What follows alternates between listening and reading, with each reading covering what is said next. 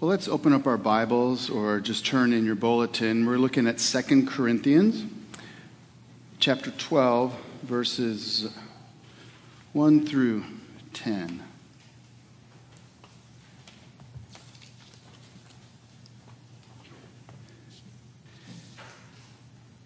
Let me begin by asking what is it that you tend to boast in?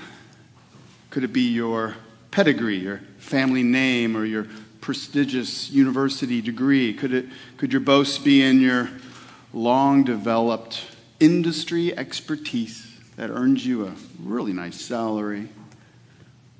Or your good looks, like me?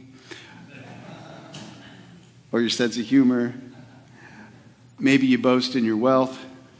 Perhaps you boast in, in your beautiful Instagram worthy family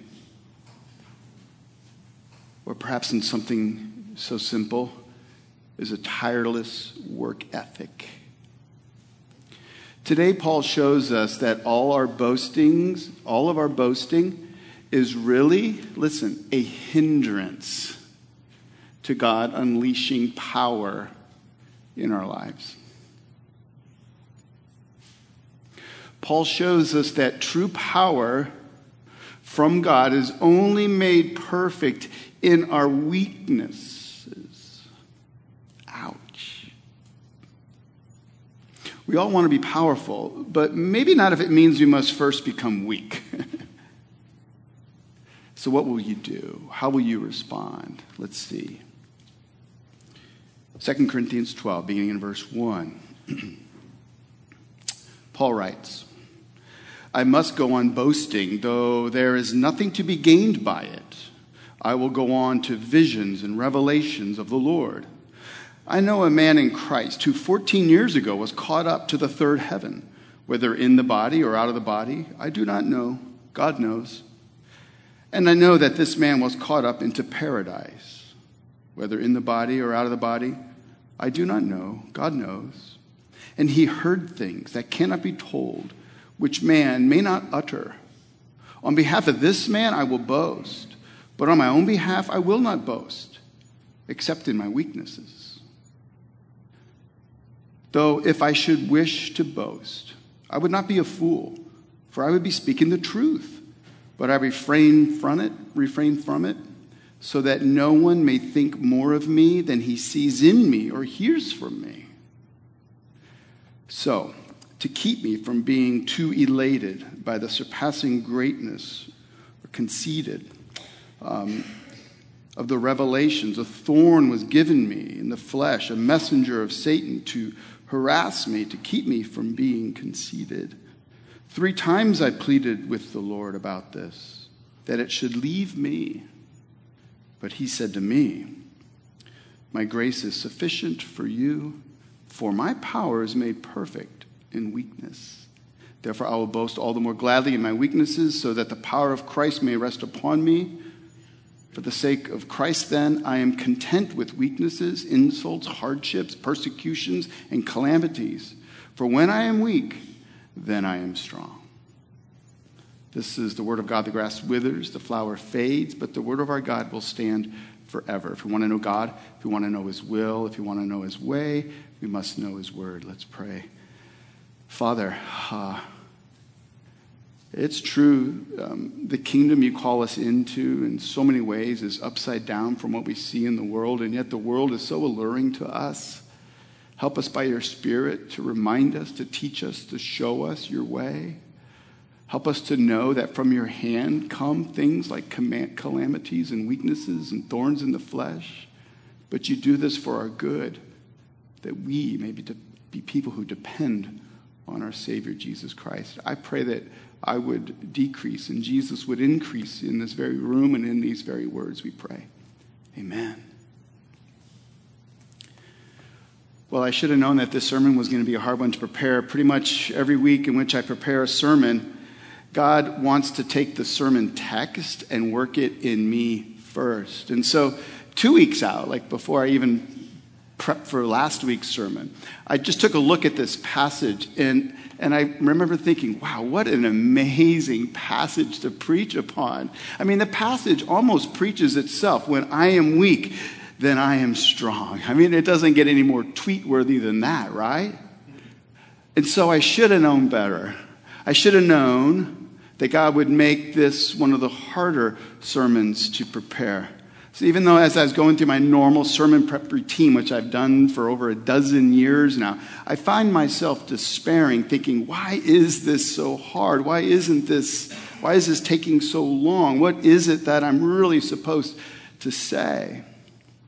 And what I came to realize is that the Lord wanted me to live out this sermon before I preached it. but first, let me say, I'm not so sure I've lived it out all that well, but somehow I've got to preach it. He wanted me to be weak and stripped of my boastings. He wanted me to pray and then pray and then pray some more.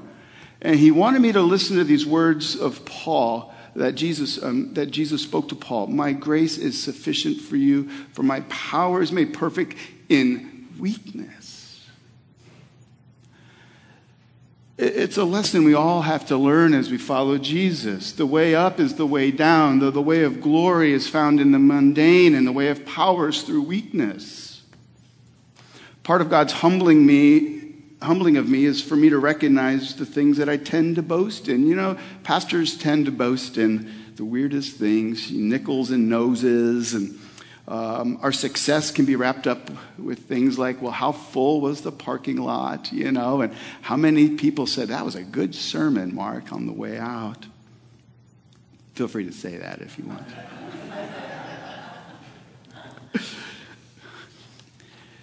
but as Ray Ortlund Jr. puts it, he says, Success in Christianity is not success. Listen, success in Christianity is dependence on Christ.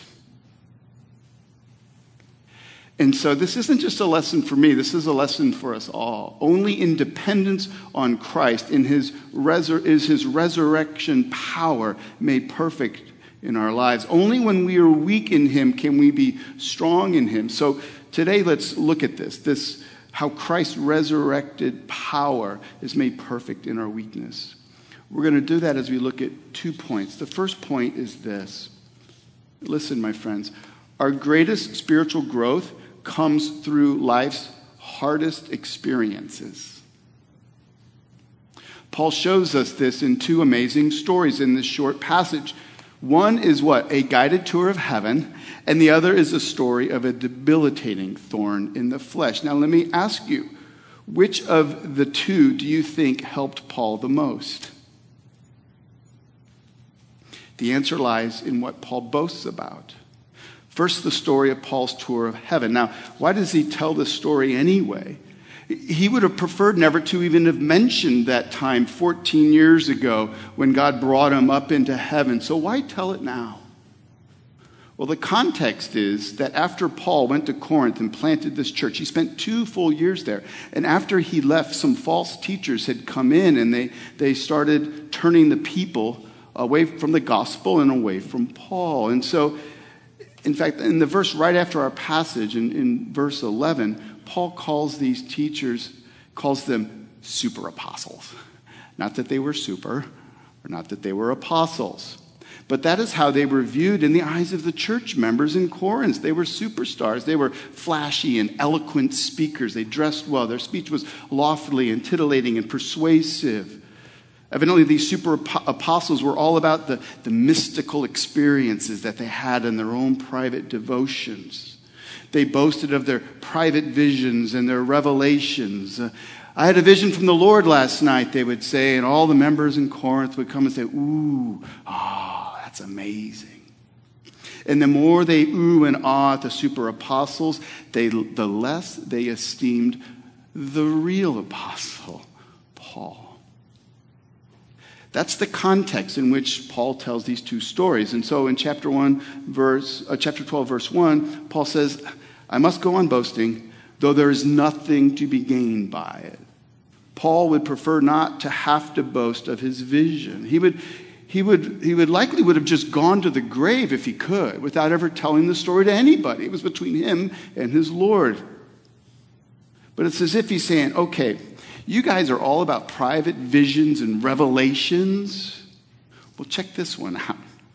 See if your super apostles can even come close to topping this one. Verse 2, he says, I know a man in Christ 14 years ago was caught up into the third heaven, whether in the body or out of the body, I do not know. God knows. I know that this man was caught up into paradise, whether in the body or out of the body, I do not know. God knows. And he heard things that cannot be told, which man may not utter. So who is this man? It's Paul.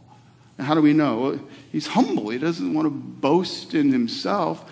But twice the, the apostle refers to himself in the third person. But it's Paul. How do we know? Because in verse 7, he switches to the first person. He begins to speak about his weaknesses.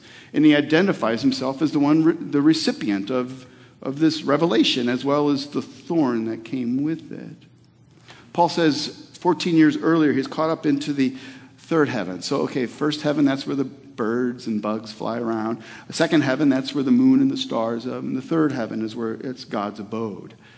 It's heaven itself, paradise, he says.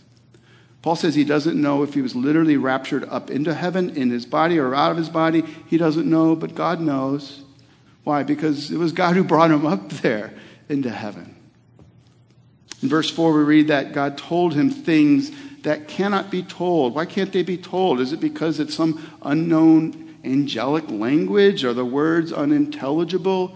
No, Paul couldn't repeat the words because God said, This is between you and me. Don't repeat the words. These private experiences and words were meant for Paul and Paul alone. And even now, Paul won't say what he heard, right? Though he could have. I'm sure he remembered quite clearly the experience and what God said to him. But he won't say a thing, which is totally opposite of these boastful men that had been infiltrating the church and leading them astray. The first words out of their mouth would have been, Guess what, church? I had this amazing vision last night. Here's what God told me. And then they would go on waxing and waning and causing the, the Corinthians to idolize them all the more. Verse 6, Paul says that he refrains from revealing his private revelations and visions. Why? Verse 6 so that, listen, no one may think more of me. I don't know about you, my tendency is I want people to think more of me. Look how good he is. Well, boy, did you see him serving or whatever? I want people to boast in me. And Paul's like, no way. Because if, if, if my ministry is all about me being elevated, then what happens? Jesus gets diminished. And so Paul is saying, I don't want anybody to, I'm not going to elevate any of my personal private times with the Lord. I want people to see Christ in me as I do what? As I speak from Scripture and as I live out this Christian life in humility before them.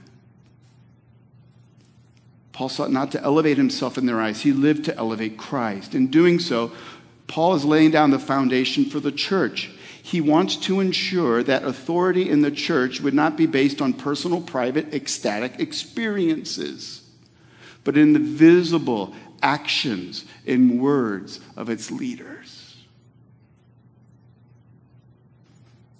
Why is this? We see a lot of examples of this. Two weeks ago, we lost another celebrity pastor, Joshua Harris. He wrote a book in the late, late 90s titled I Kiss Dating Goodbye. And he became, he ended up marrying this pretty Christian woman and became a big celebrity pastor at a really big church. He wrote another book. And, well, two weeks ago, he announced on Instagram uh, that he was not only kissing his wife goodbye for good, but he also kissed Christianity goodbye. The, the day the news broke, I was, you know, reading a bunch of comments on somebody's posts, and here's one of them that stuck out. This one guy put it wisely. He said, That's why it's important that all your heroes are dead.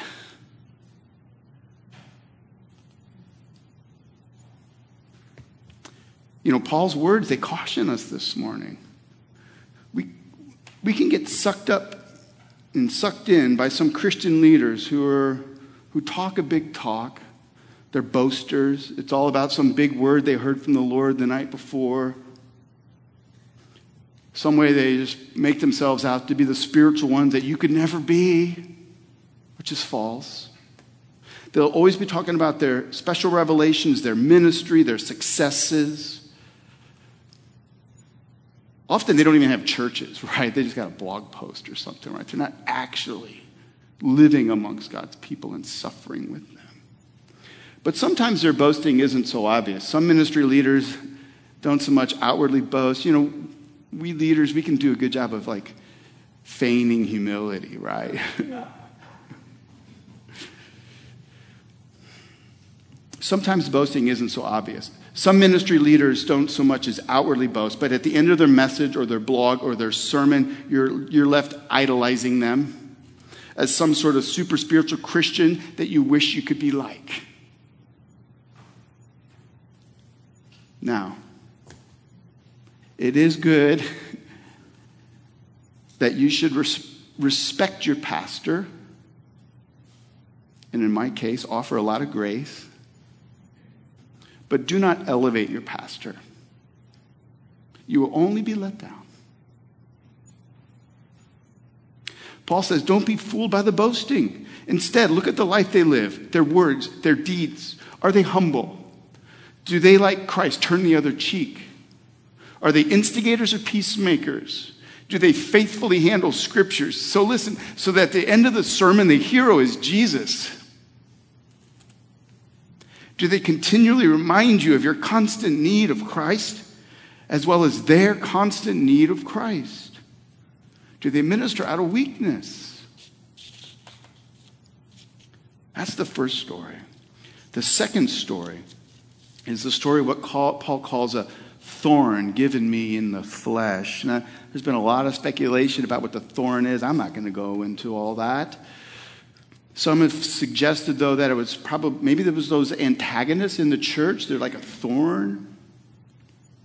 The problem with that view, though, is that Paul was given the thorn 14 years earlier, which was prior to the arrival of the super apostles. So, most likely, Paul's thorn in the flesh was some sort of physical illness or ailment that came right after this vision that he had in heaven.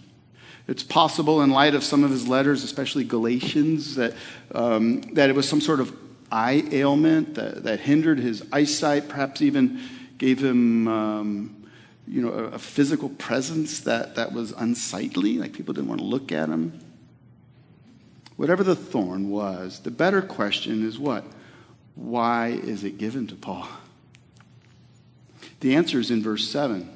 So, to keep me from becoming conceited, because of the surpassing greatness of the revelations. A thorn was giving me in the flesh, a messenger of Satan to harass me, to keep me from becoming conceited. He like bookends it, right? In order to keep me from becoming conceited, I got this thing to keep me from becoming conceited. So that's the answer to keep him from becoming conceited. And think about it to travel into heaven itself to see the saints who have died that are in God's glorious presence, to, to see the angels and the worship and the glory, to, and to talk with God Himself. Come on now, would that not go to your head? would you not land back on earth and walk around with your chest all out? Would you not swiftly call the church together and spill the beans? yeah. I don't know about you, but I'd be printing new business cards. I'd be lining up a book deal with movie rights and a speaking tour. But Paul didn't tell a soul for 14 years and likely never would have, except for the problem in Corinth. Why did he keep his mouth shut all those years? A thorn that humbled him. A thorn that God gave him to keep him weak and utterly dependent upon Christ. Paul says in verse 7 that it was given to harass me. The, the Greek word translated harass means to beat or to strike with a fist. Likely the physical ailment hurt physically. It prevented Paul from living freely, made life difficult perhaps even unbearable at times. Some of you know what that's like, right? It certainly was likely a source of ridicule. Those super apostles, they must have mocked Paul and derided him for this very thorn. Whatever the thorn was, we must note that while the, while the thorn was what? Satan's work, it was God who allowed it. And this is where this really begins to hit home. Listen, just as God was the one who was responsible for the ecstasy, Paul's rapture into the third heaven, so too God was also responsible for the agony of Paul's thorn. This thorn was a necessary gift. The word give is there. It's a gift, didomai in the Greek, gift from God, so that Paul would not become conceited. And so here's a tough question for you to consider Do you have room in your theology for God to purposefully allow thorns into your life to beat and harass you? Do you have room for the possibility that your greatest spiritual growth will come through life's hardest challenge? These challenges, these thorns, they're not accidents. They're God's will for your life. Check this out. Paul didn't tell the Corinthians of his glorious vision when he was with them. He had had the vision before he went to Corinth. He didn't say a word to them the whole two years he's there, but he what? Gladly let them see his weakness. And no doubt those super apostles mocked Paul in Corinth. What kind of apostle is Paul? He's no man of God. He's had this ailment for five years now. Looks like God doesn't even answer his prayers. Good riddance. But understand this the very thing that his opponents in Corinth would have used to prove that God was not with Paul was actually what? Proof of God's power and presence in Paul's ministry. Paul wants the Corinthians to hear him say, The very thing that you look down upon, my weakness in your midst, guess what? That was God's gift to me and his gift to you. It's not evidence of God's abandonment, but a stamp of God's approval. Paul is able to boast in his weaknesses. Can you boast in them? But also, Paul is refreshingly honest about his thorn, right? What was Paul's first response to his thorn? And what do you and I do when pain or hardship or trials come into our lives? We rightly pray that God would take it away. Verse 8 Three times I pleaded with the Lord about this, that it should leave me. Paul is no masochist. He's not like out there looking for harm to come his way and neither should we. A while back, a young veteran um, from a couple tours in Iraq started coming to our church, and he was an infantry soldier, and, and I get, he, he just kicked a few too many doors down in Ramadi. And, um, but we hung out quite a bit. He's since, he's since moved on elsewhere. But uh, we, would go, we would go out to lunch and we would talk. And he thought he was a Christian. But over time, I realized he really didn't understand salvation by God's grace through faith in Jesus Christ. He always kept looking for one more thing to do in order to earn God's love. One day at lunch, he said to me, Mark, are you familiar with how some of the members of Opus Dei wear cilices? And I'm like, yeah, I, am familiar with that. I, I've heard of that. For those of you don't know what a cilice is, it's a, it's a, it's a a wrap with spikes on it that you wrap around your thigh underneath your clothing uh, in order to inflict constant pain. it's a literal thorn in the flesh. Yes, I'm familiar. Why do you ask? Well, I'm thinking about getting one. How would you answer him? I think Paul would say, don't go out looking for thorns in the flesh. If God thinks you need one, he will deliver you a thorn in his timing. I don't know if he ever got one. Paul prays three times for its removal. Three times probably symbolizes a really long period of time where Paul prayed and he prayed and he prayed. The remarkable thing for us, this, for us to chew on this morning isn't that Paul prayed for relief, but that Christ said, What? No. No. You're going to have this for the rest of your life. Do you think Christ said no because he wasn't familiar with what Paul was enduring? A no from heaven?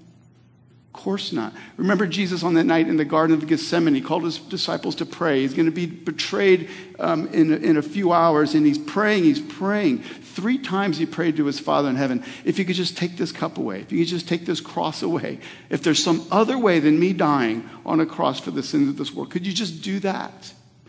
Three times he said, Pray, but, but not my will, but your will be done. And in the end of his prayers, what was God's answer to his very own divine son? No. You know, so many Christians today have been told that God wants to take away all your hurts and pains. Just pray to Him, and if you have enough faith, it'll be gone. And if it doesn't go away, well, I guess you just don't have enough faith because really God wants all of his people to be well and prosperous. That's a message that is ever present in Christianity, especially in America. Don't get me wrong, one day in the age to come, God will make us all well and whole. But in this age, there's no guarantee. And so, my friends, does, does your theology of prayer have room for God saying, No, I've given you that unbelieving spouse as a thorn, and I will not take it away. Does your theology of prayer have room for God saying, No, I've given you that, diagnos- that, that diagnosis as a thorn, and I'm not going to take it away?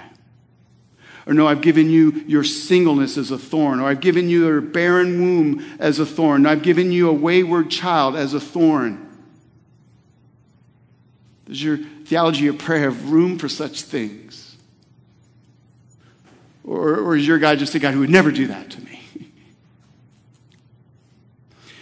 If your practice of Christianity does not allow for God to say no to what you think are things he has to say yes to, then you lack biblical understanding and your view of God is small and self serving. But more than that, I hope you understand you will lack spiritual vitality. And your life will be characterized with your ever present lament Woe is me! Instead of Worthy is the Lord, in whom I find strength. So, my friends, let us not, I, I do not want us to discount our mountaintop, mountaintop experiences. I've had them. My guess is you have. A week long retreat somewhere where you enjoyed Christ's presence in a real, in true, in powerful way. But once in a lifetime experiences like Paul's are wonderful. But our most powerful spiritual breakthroughs come through, through hardship and then learning to live with it in God's grace. Which brings us to our second of two points, and it'll go much faster than the first. I'm hungry too.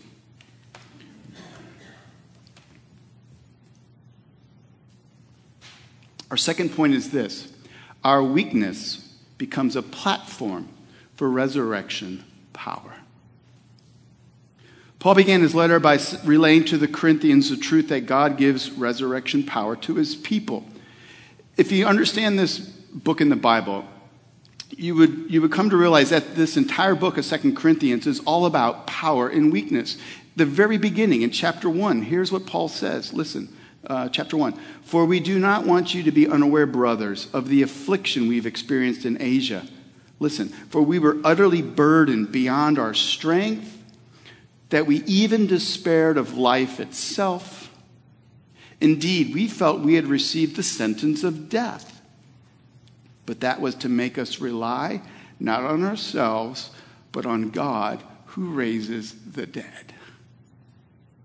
That's how he begins this letter. And then in chapter 2, Paul explains that there's this byproduct that we experience when we live in this weakness, where he says, But thanks be to God who in Christ always leads in triumphal procession and through us spreads the fragrance of the knowledge of Him everywhere.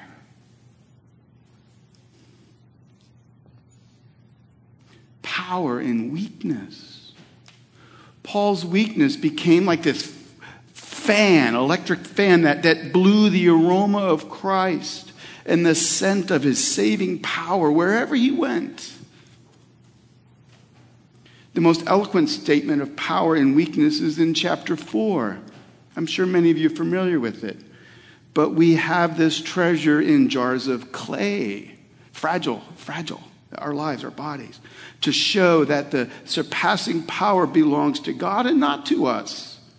We are afflicted in every way, but not crushed, perplexed, but not driven to despair, persecuted, but we're not forsaken, struck down, but not destroyed listen, always carrying in the body the death of Jesus, so that the life of Jesus may also be manifested in our bodies.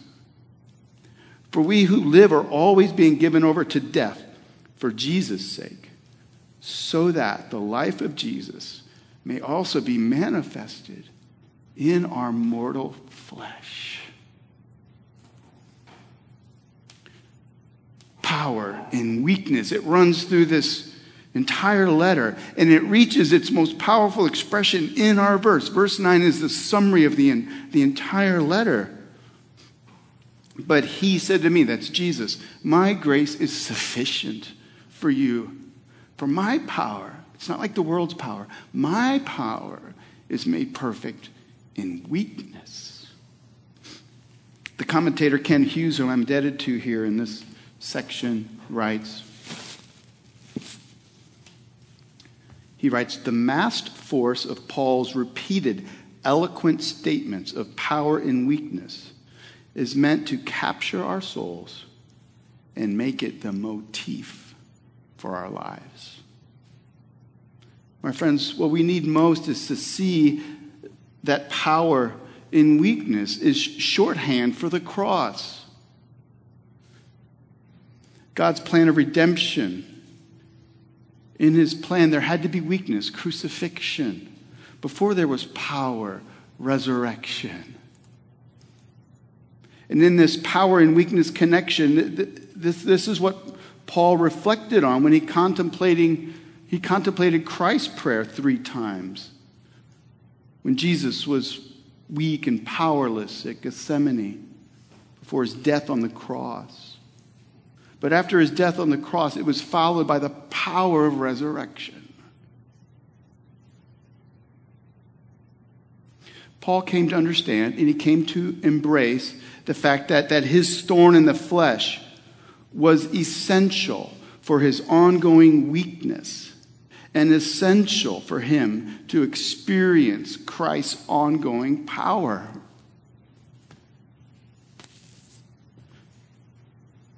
And with this, we come to see Paul's greatest boast. Therefore, I will boast all the more gladly of my weaknesses, so that the power of Christ may rest upon me.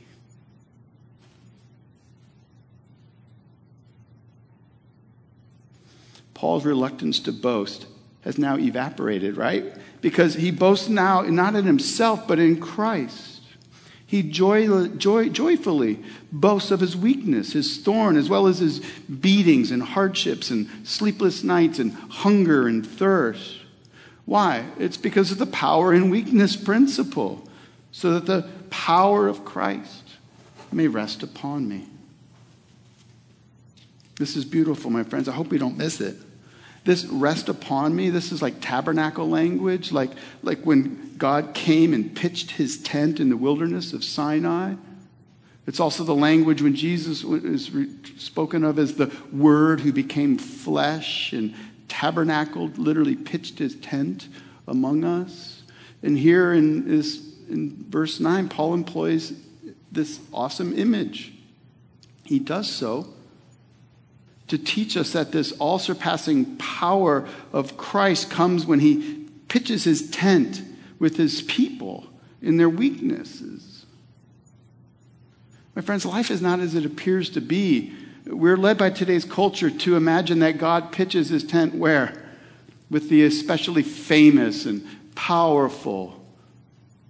Even in the church, those who can speak of ecstasies and miraculous power and who command large crowds as they jet from city to city, enjoying the spotlight on the center stage. But it's not so. Christ pitches his tent where? With the weak, with the unknown, with the suffering shut in, with the anonymous pastor in a tiny church, with the overlooked missionary. He pitches his tent with the godly, quiet servants like you and me who serve in our home or in the marketplace.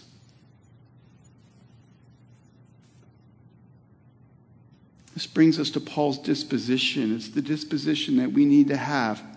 How is it that Paul then approached his life and ministry? It's the very last verse. For the sake of Christ, then, I am content. You know, the actual word there in the Greek is really like, I'm happy. I'm pleased. When God spoke over Jesus at his baptism, he said, This is my son in whom I am well pleased. The same Greek word. Paul says, I'm, I'm pleased with my weaknesses, insults, hardships, persecutions, and calamities. For when I'm weak, then I'm strong.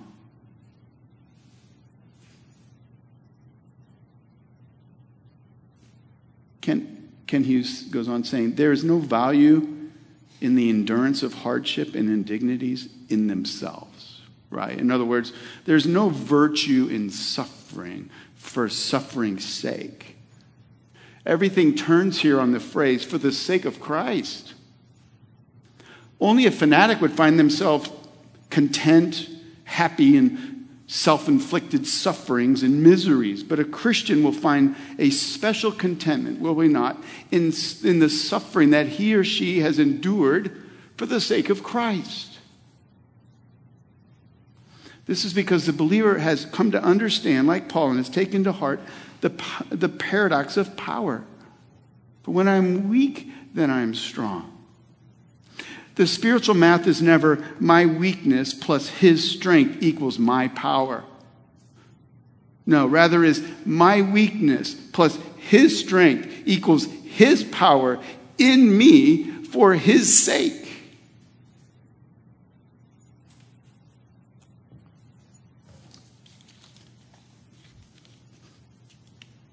All right, this morning we've seen two points. Our greatest spiritual growth comes through life's hardest experiences. I'm sure some of you, perhaps looking through some of you older ones here, have got a lot of experiences. You're like, yeah, that's true. Some of you younger people, you just need to know that. You know, you're, you're in school, you're going off to college or whatever. You need to know that, that, that weakness is, is something that God uses so you can depend more on Christ. The world we live in will say, no, hide your weaknesses. Don't let anybody see them. Run from them. By the power that you have, you can just do this on your own. That's not the message of truth. The, the second thing we see is that our weakness becomes a platform for resurrection power.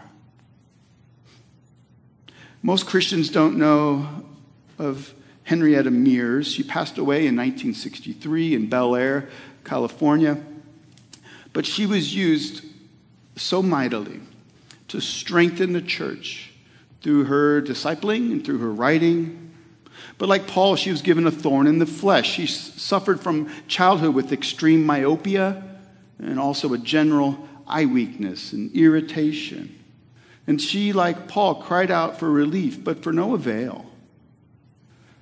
In her maturity, Miss Mears often remarked, she'd say, I believe my greatest spiritual asset throughout my entire life was my failing eyesight, for it kept me absolutely dependent upon God. Henrietta Mears went on, still plagued with her increasing disabilities, to set the standard for Sunday schools in America. She wrote the million plus bestseller, What the Bible is All About. She influenced Billy Graham And Bill Bright, the founder of Campus Crusade for Christ, she had strong influences upon Richard Halverson, the, who was the chaplain of the United States Senate, just to name a few. The paradox of power. For when I'm weak, then I'm strong. God doesn't need our perceived strengths if that's what we depend on.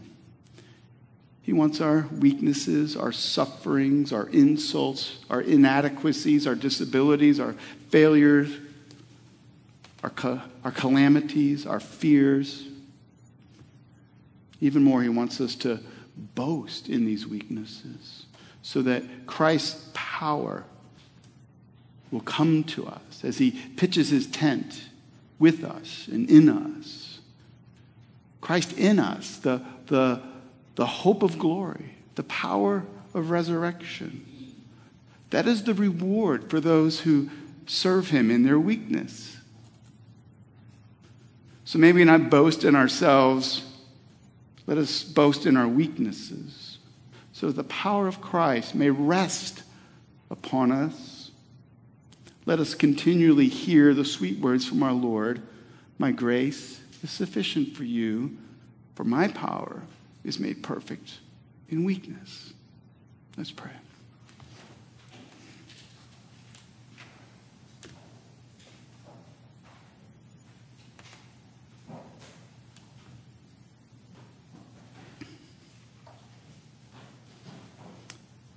Jesus, we thank you um, that you not only lived out this paradox of weakness being triumphant in power and glory um, but you, you also make it available to us as you come and tabernacle with us. You, you, you, your grace um, is over us. We thank you for that power in grace.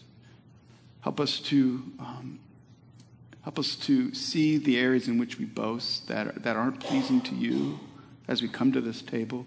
May we rebuke ourselves of such foolishness May we boast only in Christ, we pray. Amen.